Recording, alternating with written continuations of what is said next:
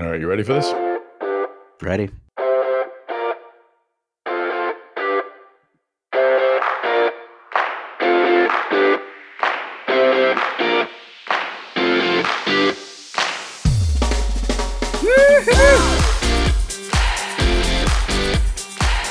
Hey, everybody, this is Tom Salemi.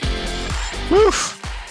Welcome to the Device Talks Weekly Podcast, uh, post Device Talks Boston edition. Actually, this is the pre post Device Talks Boston edition. We were doing a Device Talks Boston edition. I need a little more time on it. Uh, I've got some uh, great insights from our editorial team that was on hand. I'll uh, bring you one of the interviews, but uh, I was not able to get everything together for you this week on Friday. But I didn't want to leave you without a uh, podcast episode. So uh, first, I just want to give a, a summary of the the last two days, or, or May 10th and 11th. Device Talks Boston was uh, was an extraordinary success. It was an amazing experience, uh, wonderfully gratifying. Thank you to everyone who came up and said hello and offered kind words about what we're doing here. Uh, it's very, very meaningful that you uh, you did that, and really is uh, is something I'm, I'm carrying with me. So thanks again to everyone who uh, who attended, who said hello, and who enjoy the conference. Uh, it seemed to be a, a, lot of energy, a lot of enthusiasm, and uh, a lot of positive feelings throughout in, in following the conference. So we are uh, grateful to all of our sponsors for their contributions to the conference. As I said on stage in the morning of May 10th, this does not happen without them. So uh, we are grateful that they uh, they stood up and uh, and believed in this conference at a time when we weren't even sure whether events were, were fully coming back. So thank you to our sponsors. Thank you to all the speakers. Again, we had over 100 speakers and just um, hours and hours upon quality content. I was frustrated that I couldn't see some of these panels that I that I helped put together because I had to be in other rooms, and uh, so I'm sure attendees felt the same way. But it's a good problem to have, and uh, we are going to do it again next year, May 10th and 11th at the Boston Convention and Exhibition Center 2023. So please save the date. We will make it bigger and we will make it better. And I hope you will be there. So we will, uh, again, give you the full conference post game next week. I'll uh, I'll share the, uh, the, the comments and observations from our editorial team, and uh, we'll include an interview or two from the conference. So uh, please be patient and uh, would uh, ask that you enjoy or hope that you enjoy this uh, episode of the Medtronic Talks podcast that I added onto the tail end of this. If you haven't caught it yet, it was an interview I did with uh, Austin Chiang, Dr. Austin Chiang. He's the new CMO of Medtronic's gastrointestinal programs. Very interesting gentleman. Uh, he uh, comes to Medtronic and to medicine with uh, a, a really strong social media following and sort of an understanding of what doctors could or should be doing in social media. So we talk about that, and we talk about the gastrointestinal opportunity, uh, gastrointestinal products at Medtronic. So if you haven't checked it out, uh, I hope you'll enjoy it. And uh, we should have the uh, the post game episode from Device Talks Boston to you next week. So have a wonderful weekend, everyone. Thank you again to everyone who is at Device Talks Boston. And thank you again to everyone who wanted to be there or just listens to this podcast. It's great to have you as part of our community. Hi, everyone. This is Tom Salemi of Device Talks. Welcome to our second season of Medtronic Talks. In our first season, we spoke with the leaders of Medtronic's operating units to better understand the direction of each of the businesses. Now, with their courses set and clear, we're going to talk to the engineers, scientists, physicians, and other experts who are executing on these strategies. We'll still keep a tight focus on each of Medtronic's businesses, but we are going to get a lot deeper into these stories. Let's go. Hi, everyone. This is Tom Salemi of Device Talks. Welcome to this episode of Medtronic Talks. It's long been a complaint of mine that medtech people don't tweet. Not a lot of activity on social media from the medical device industry, not as much as I think there should be. And my guest today is going to change that. At least I hope so. His name is Austin Chiang, Dr. Austin Chiang.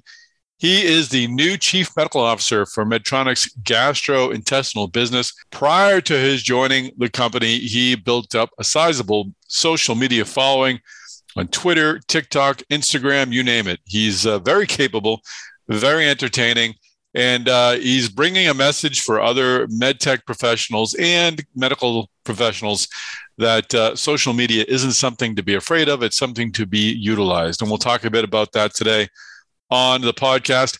We'll also talk about why he decided to uh, to cut back on his clinical business and join Medtronic as its CMO of its gastrointestinal business.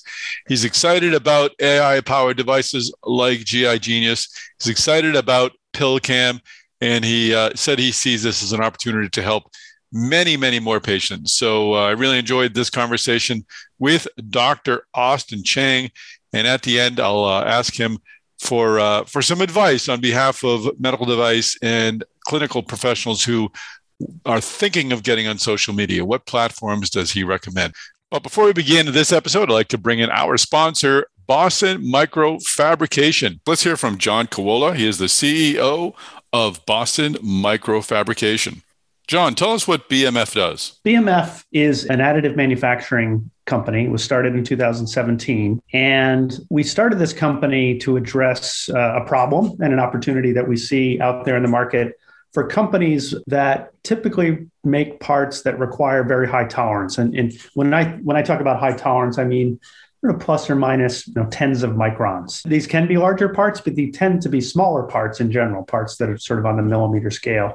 This is in medical device, this is in electronics, this is in uh, photonics and optics. And 3D printing's been around for 30 years, but there hasn't really been a technology to date that can effectively prototype at that scale. You know, more interestingly, uh, companies are looking to, to think beyond prototyping and look at additive manufacturing as an alternative to what they're using today for, for manufacturing. So that's really what we're all about. And, uh, you know, we're out there, we commercialized the technology, started selling uh, to uh, getting systems in the field, making parts for customers uh, in early 2020. We'll hear more from John Kawola a little later in the podcast. If you'd like to find out more information about BMF, go to its website, bmf3d.com. Now, let's begin this interview with Austin Chiang, Chief Medical Officer of Medtronic's gastrointestinal business. Well, Dr. Austin Chiang, welcome to the podcast. Thank you so much. I'm excited to be here. I'm excited to have you. I mean, you are you are plugged into social media. Certainly, we can go over uh, all of your accounts and all of your stats. You're you're out there, and I want to talk about your philosophy on social media because I think you're very upfront about your belief that other physicians should follow suit if it's their thing to help get the word out. But I'd like to go way back and uh, understand how you found your way uh, into medicine. How'd you choose this career? Yeah, absolutely. There are a couple medical professionals in my family. My grandfather was a surgeon in the World War II era. Wow. I also have cousins who are physicians as well. And so I, am very lucky to have that exposure early on. And, you know, it, it became kind of in my own evaluation process a decision where I was able to just combine my interest in taking care of people along with my interest in science. And mm-hmm. I thought medicine was the perfect blend of that. Are you primarily, or, or are you first a sort of a, a people person or a science person, or is it a, a stupid question you don't really need to choose? I think I'm a little bit of both. So, not a stupid question, but I think it's a fair one. That's great. And uh, how do you find your way into uh, into the specialty? Yeah, I mean, that was uh, also not a direct path for me. I went into medical school with a very open mind, wanting to explore all different specialties. I kind of knew that I wanted to do something procedural, but still ultimately pursued internal medicine at the beginning because of my interactions with the residents who I worked with.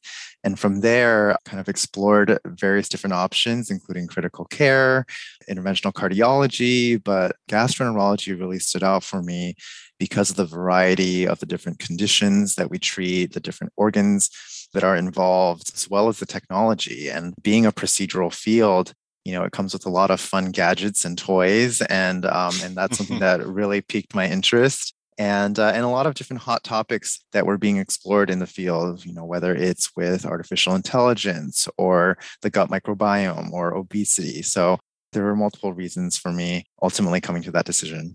That's a great point. There, there, does seem to be a lot of, uh, there's always been the technology devices sort of in this field. Obviously, people are familiar with colonoscopies and the other procedures that we all come, run into at some point. But with the microbiome and the GI Genius and other technologies, there seems to be, we're at, I think, an inflection point with technology in this space. Do you agree that it's really starting to get even more exciting? Yeah, absolutely. It's a very, very exciting time in medicine and especially in gastroenterology. I think we're at a critical tipping point because with artificial intelligence and machine learning, it's just recently introduced through Medtronic with our first to market polyp detection device, GI Genius. And I think that that has really heralded a new era in, in our field. Talk a bit about your. Uh, we'll get into the, the tech in a bit, but I am curious about your move to Medtronic, your your decision to to move into industry. How did that come about, and what made you decide to take that leap? Yeah, honestly, this was a little bit of an unexpected move for me.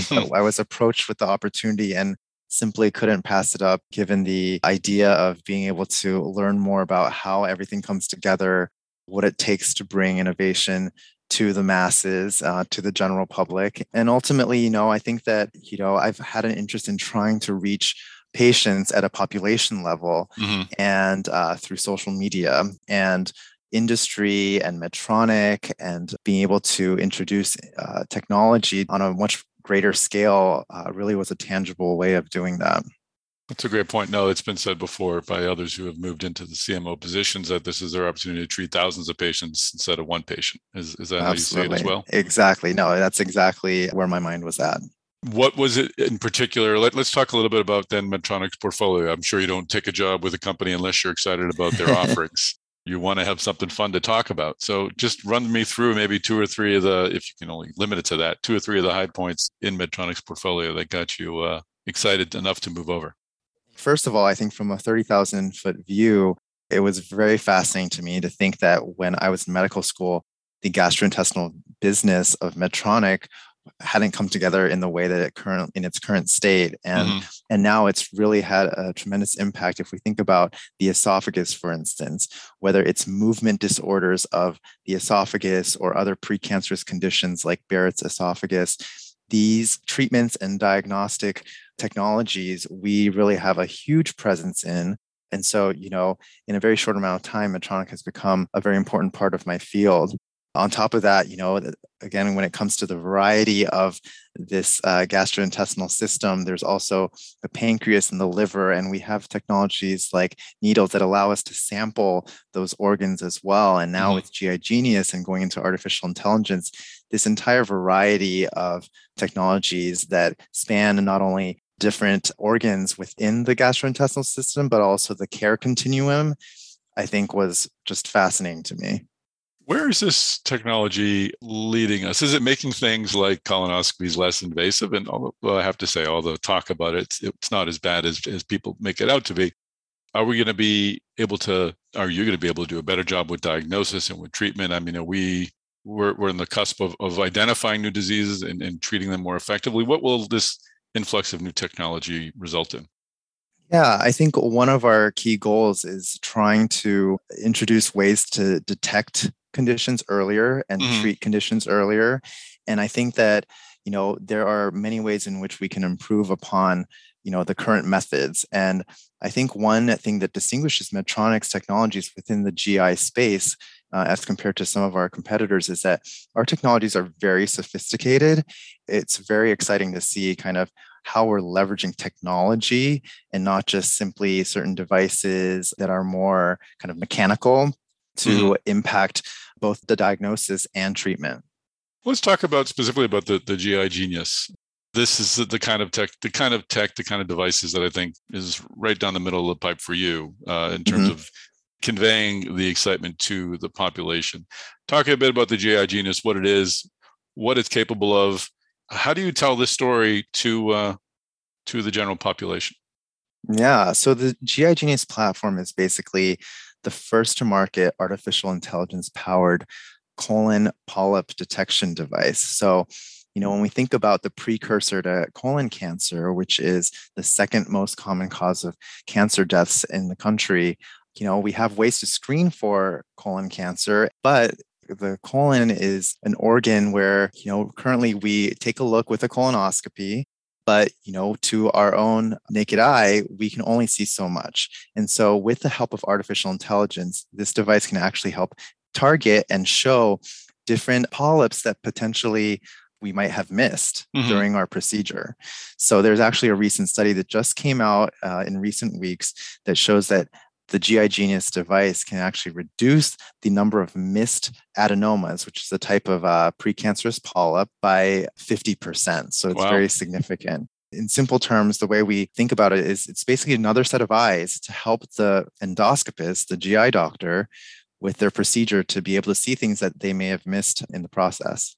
I think it's fascinating. When surgical robotics first came out, especially for orthopedics, there was always the argument that large joint replacement was so successful, you really didn't need this technology. And I feel like similar things have been said with with colonoscopies, with examining, looking for polyps. That if it's a successful procedure and doesn't really, I don't know if anyone has said it doesn't need to be improved upon, but one could argue that you folks were doing a great job already. But it sounds mm-hmm. as if sometimes we don't know what we don't know with new technologies, and you bring the new technology in and you realize perhaps things weren't as effective as we thought. Right, exactly. And then, you know, we all know that there are, you know, natural limitations to what we do in medicine. And so anything to improve outcomes and the data currently suggests that it's actually helping us, you know, make sure not to miss polyps and to be able to reach those goals. Excellent. What are a couple of other uh, things in the portfolio that uh, that have you excited? We'll take a quick break from this interview with Austin Chiang to bring back our sponsor, BMF. Once again, I'm visiting with John Kawola, the CEO. John, what makes BMF's approach unique? So 3D printing's been around for 30 years, and there's a number of different uh, sort of core technologies that uh, have been developed from extrusion to to photopolymers to metals to powders we're different really uh, than anything that exists on the market today. We've taken a, a, general concept that's used with some other manufacturers, and we're using a photopolymer process, but we've added a number of different components and features.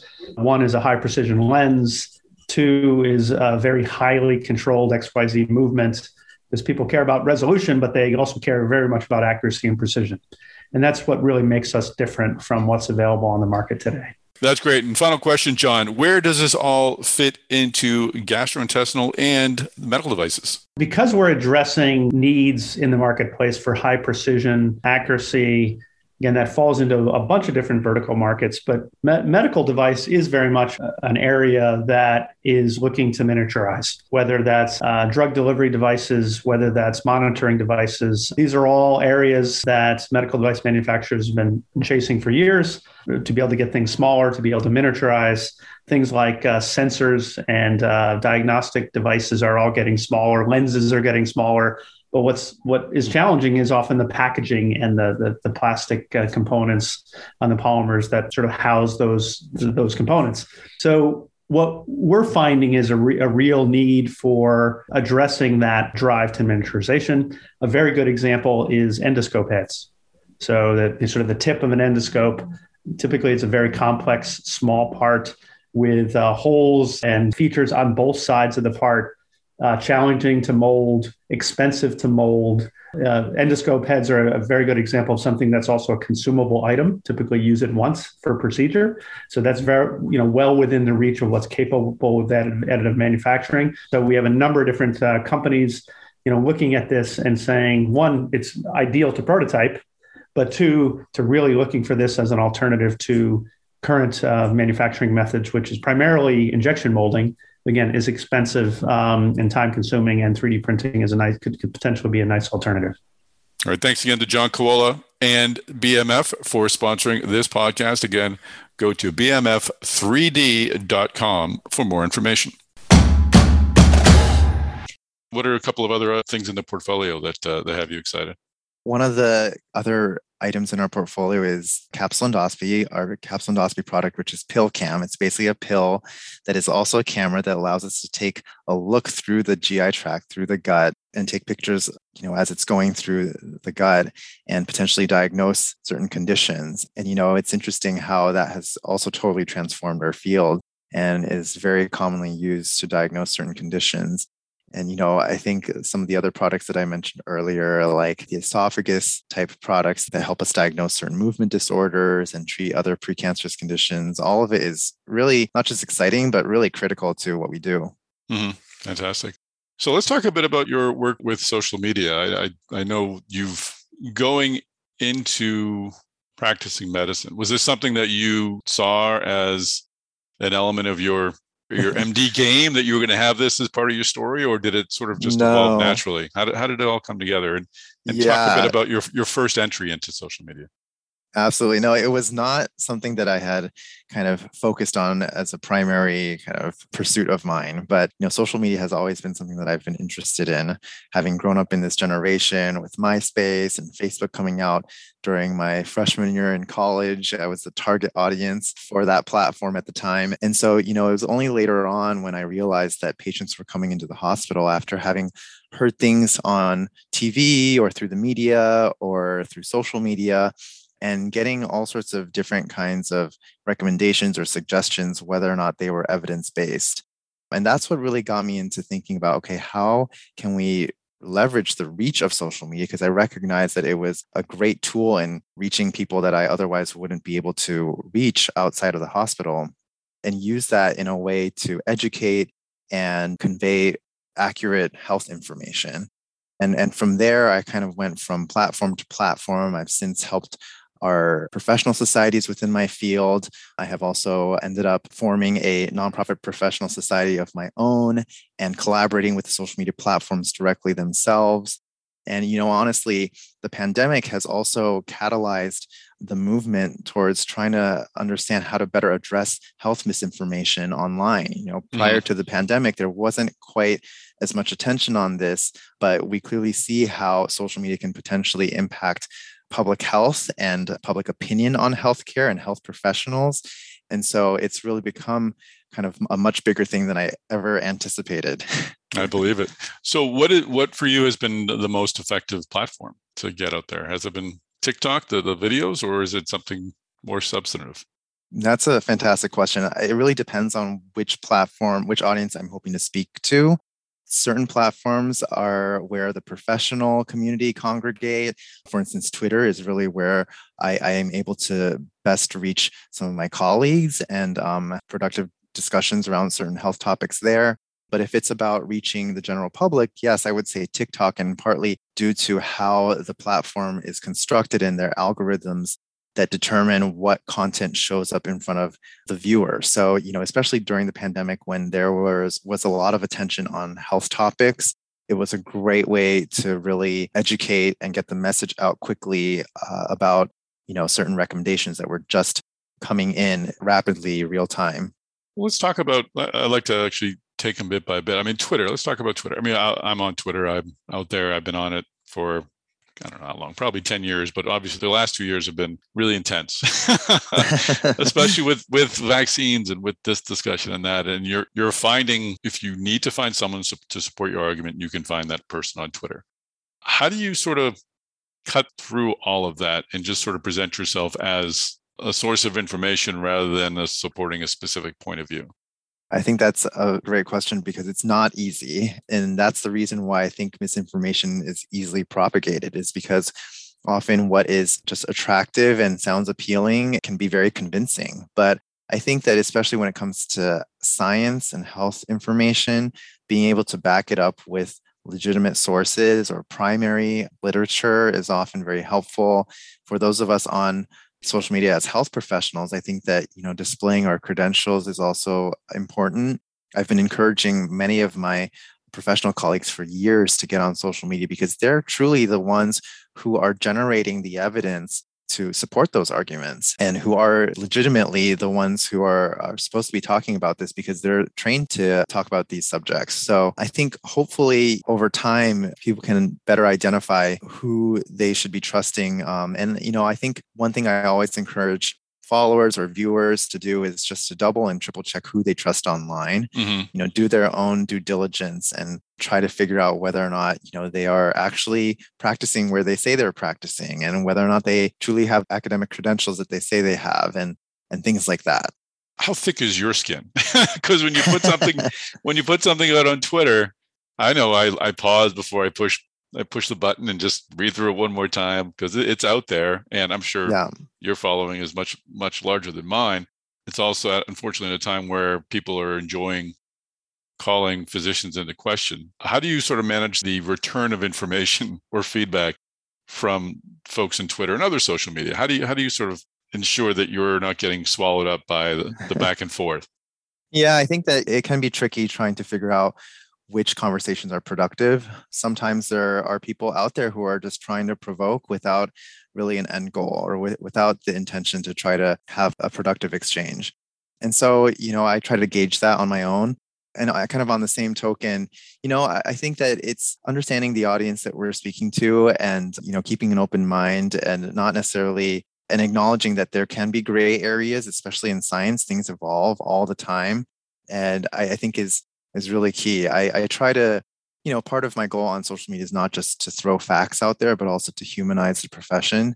I think that at baseline, the distrust that people have in health professionals isn't going to be fixed just by learning the facts, but also just bringing ourselves closer in understanding that we have the same interests and the same struggles and um, and same questions oftentimes. And so I try to show that you know I'm a human being as well, and I have the same interests outside of work as as other people do and i think putting that on display can help bridge the divide a little bit better mm-hmm. and and then we can engage in conversations without throwing things uh, around too carelessly and it's hard admittedly on platforms like twitter where there is a character limit and things can be easily taken out of context because you know you have to condense it into a very short right. tweet yeah, no, that's very true. And, and and to your point about humanizing medical professionals, I mean, I think that's that clearly has happened over the last couple of years where you're seeing a lot of pain and anguish from folks who are exhausted, frankly, from everything that's mm-hmm. gone on and everything they've had to do.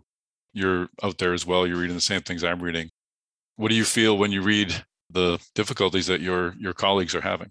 Yeah, I mean, I really feel for my colleagues, and clearly, you know, I I am currently still working in that environment to a certain extent. I think the challenge is that because of our need to respect patients' privacy, it's difficult to talk about our experiences and reveal kind of exactly what's going on right. behind closed doors. And there are very real challenges in healthcare. It's a very convoluted system. And, you know, there's a lot of documentation and other types of responsibilities that are only increasing year after year for the, the professional community.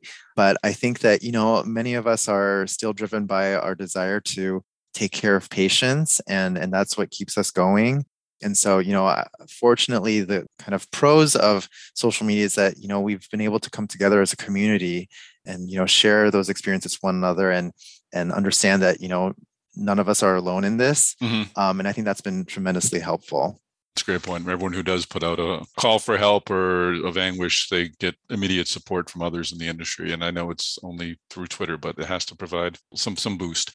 Are you still practicing?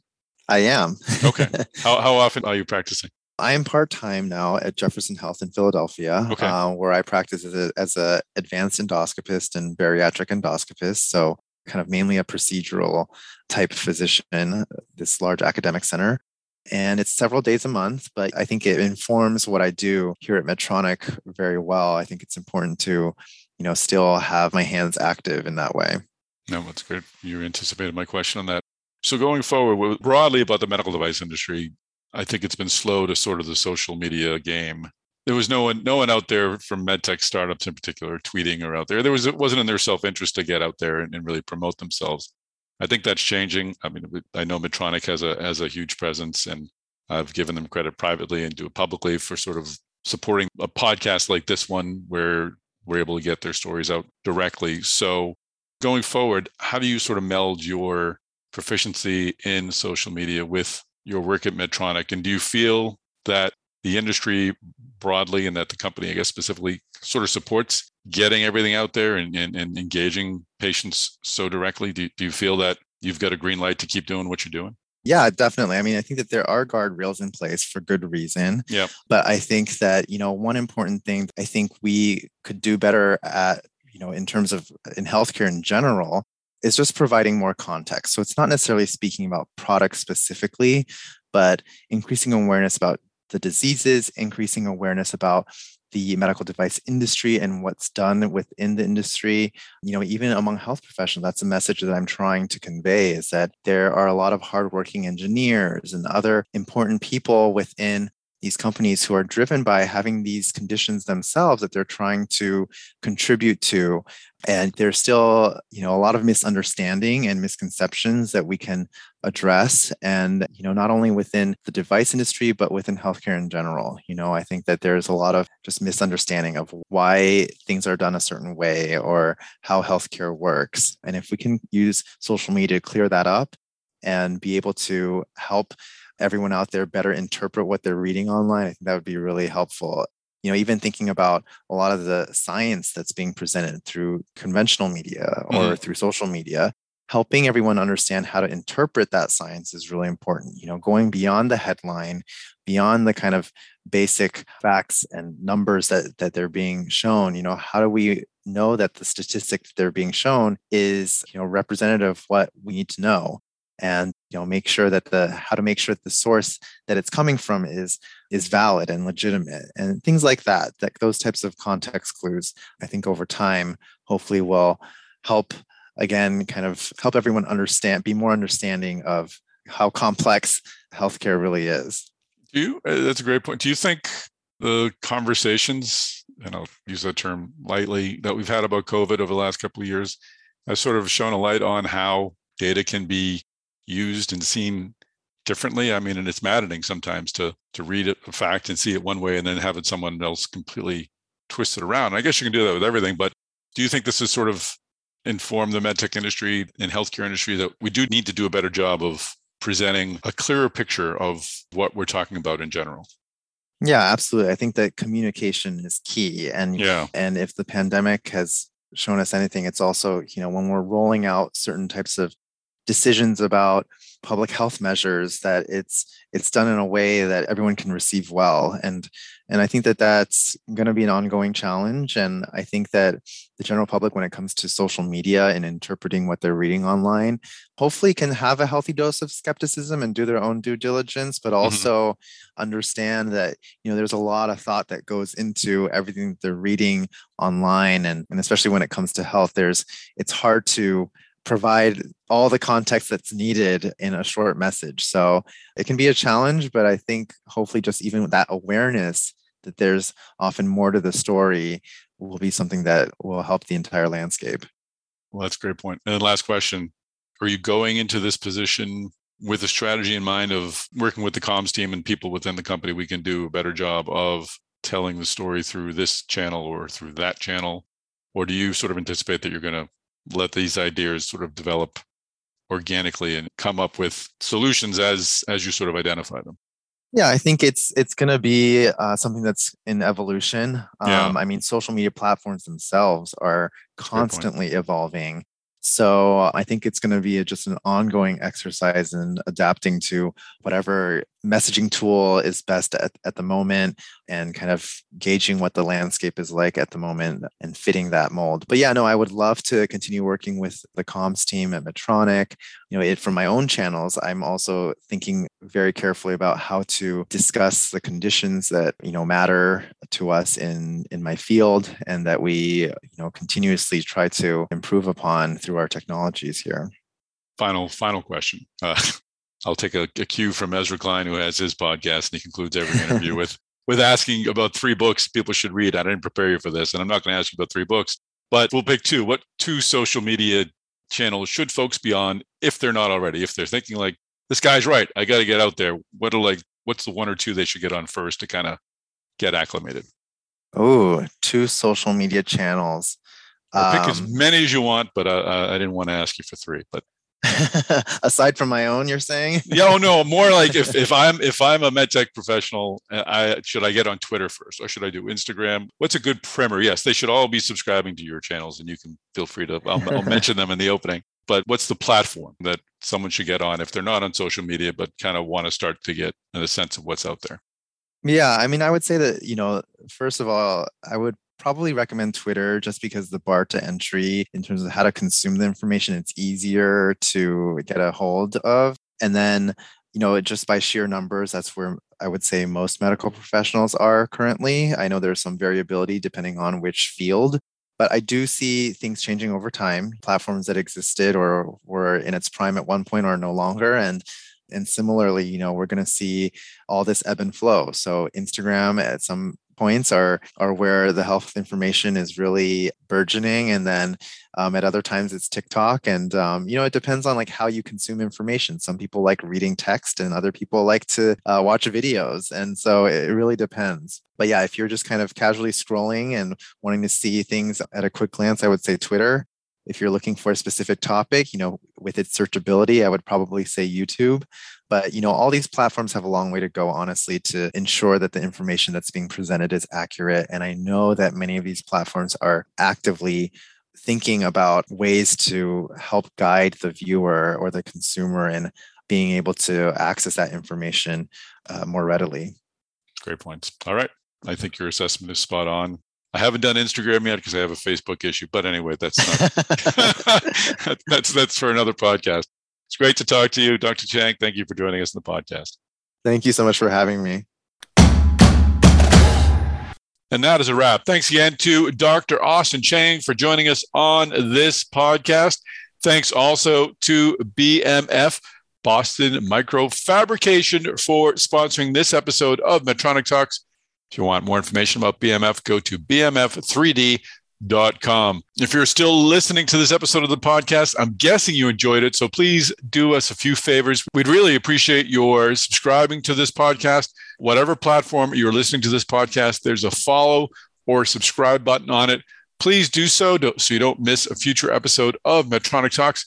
Please also consider sharing this episode on your social media channels if you're going to start one now after hearing Dr. Chiang, let your first post be sharing the Medtronic Talks podcast. And when you do, make sure you tag Medtronic. Make sure you tag myself. I am at MedTechTom on Twitter or Tom Salemi on LinkedIn. And you can tag Dr. Chiang. He is on Twitter at Austin Chiang MD spells his last name C H I A N G. So make sure you tag all of us when you do share this episode of the Medtronic Talks podcast. And finally, before I let you go, make sure you go to devicetalks.com. You can find this episode of the Medtronic Talks podcast and past episodes of the Medtronic Talks podcast there and on medtronic.com. You can also find information about our upcoming Device Talks meetings including Device Talks Minnesota on June 6th and 7th, Device Talks Boston on May 10th and 11th. And uh, we've got some early information on Device Talks West, which is happening in Santa Clara, California on October 19th and 20th. So go to devicetalks.com for a bounty of medical device insights and information. That's it, folks. Tune in next time. We'll have another great episode of the Medtronic Talks podcast waiting for you.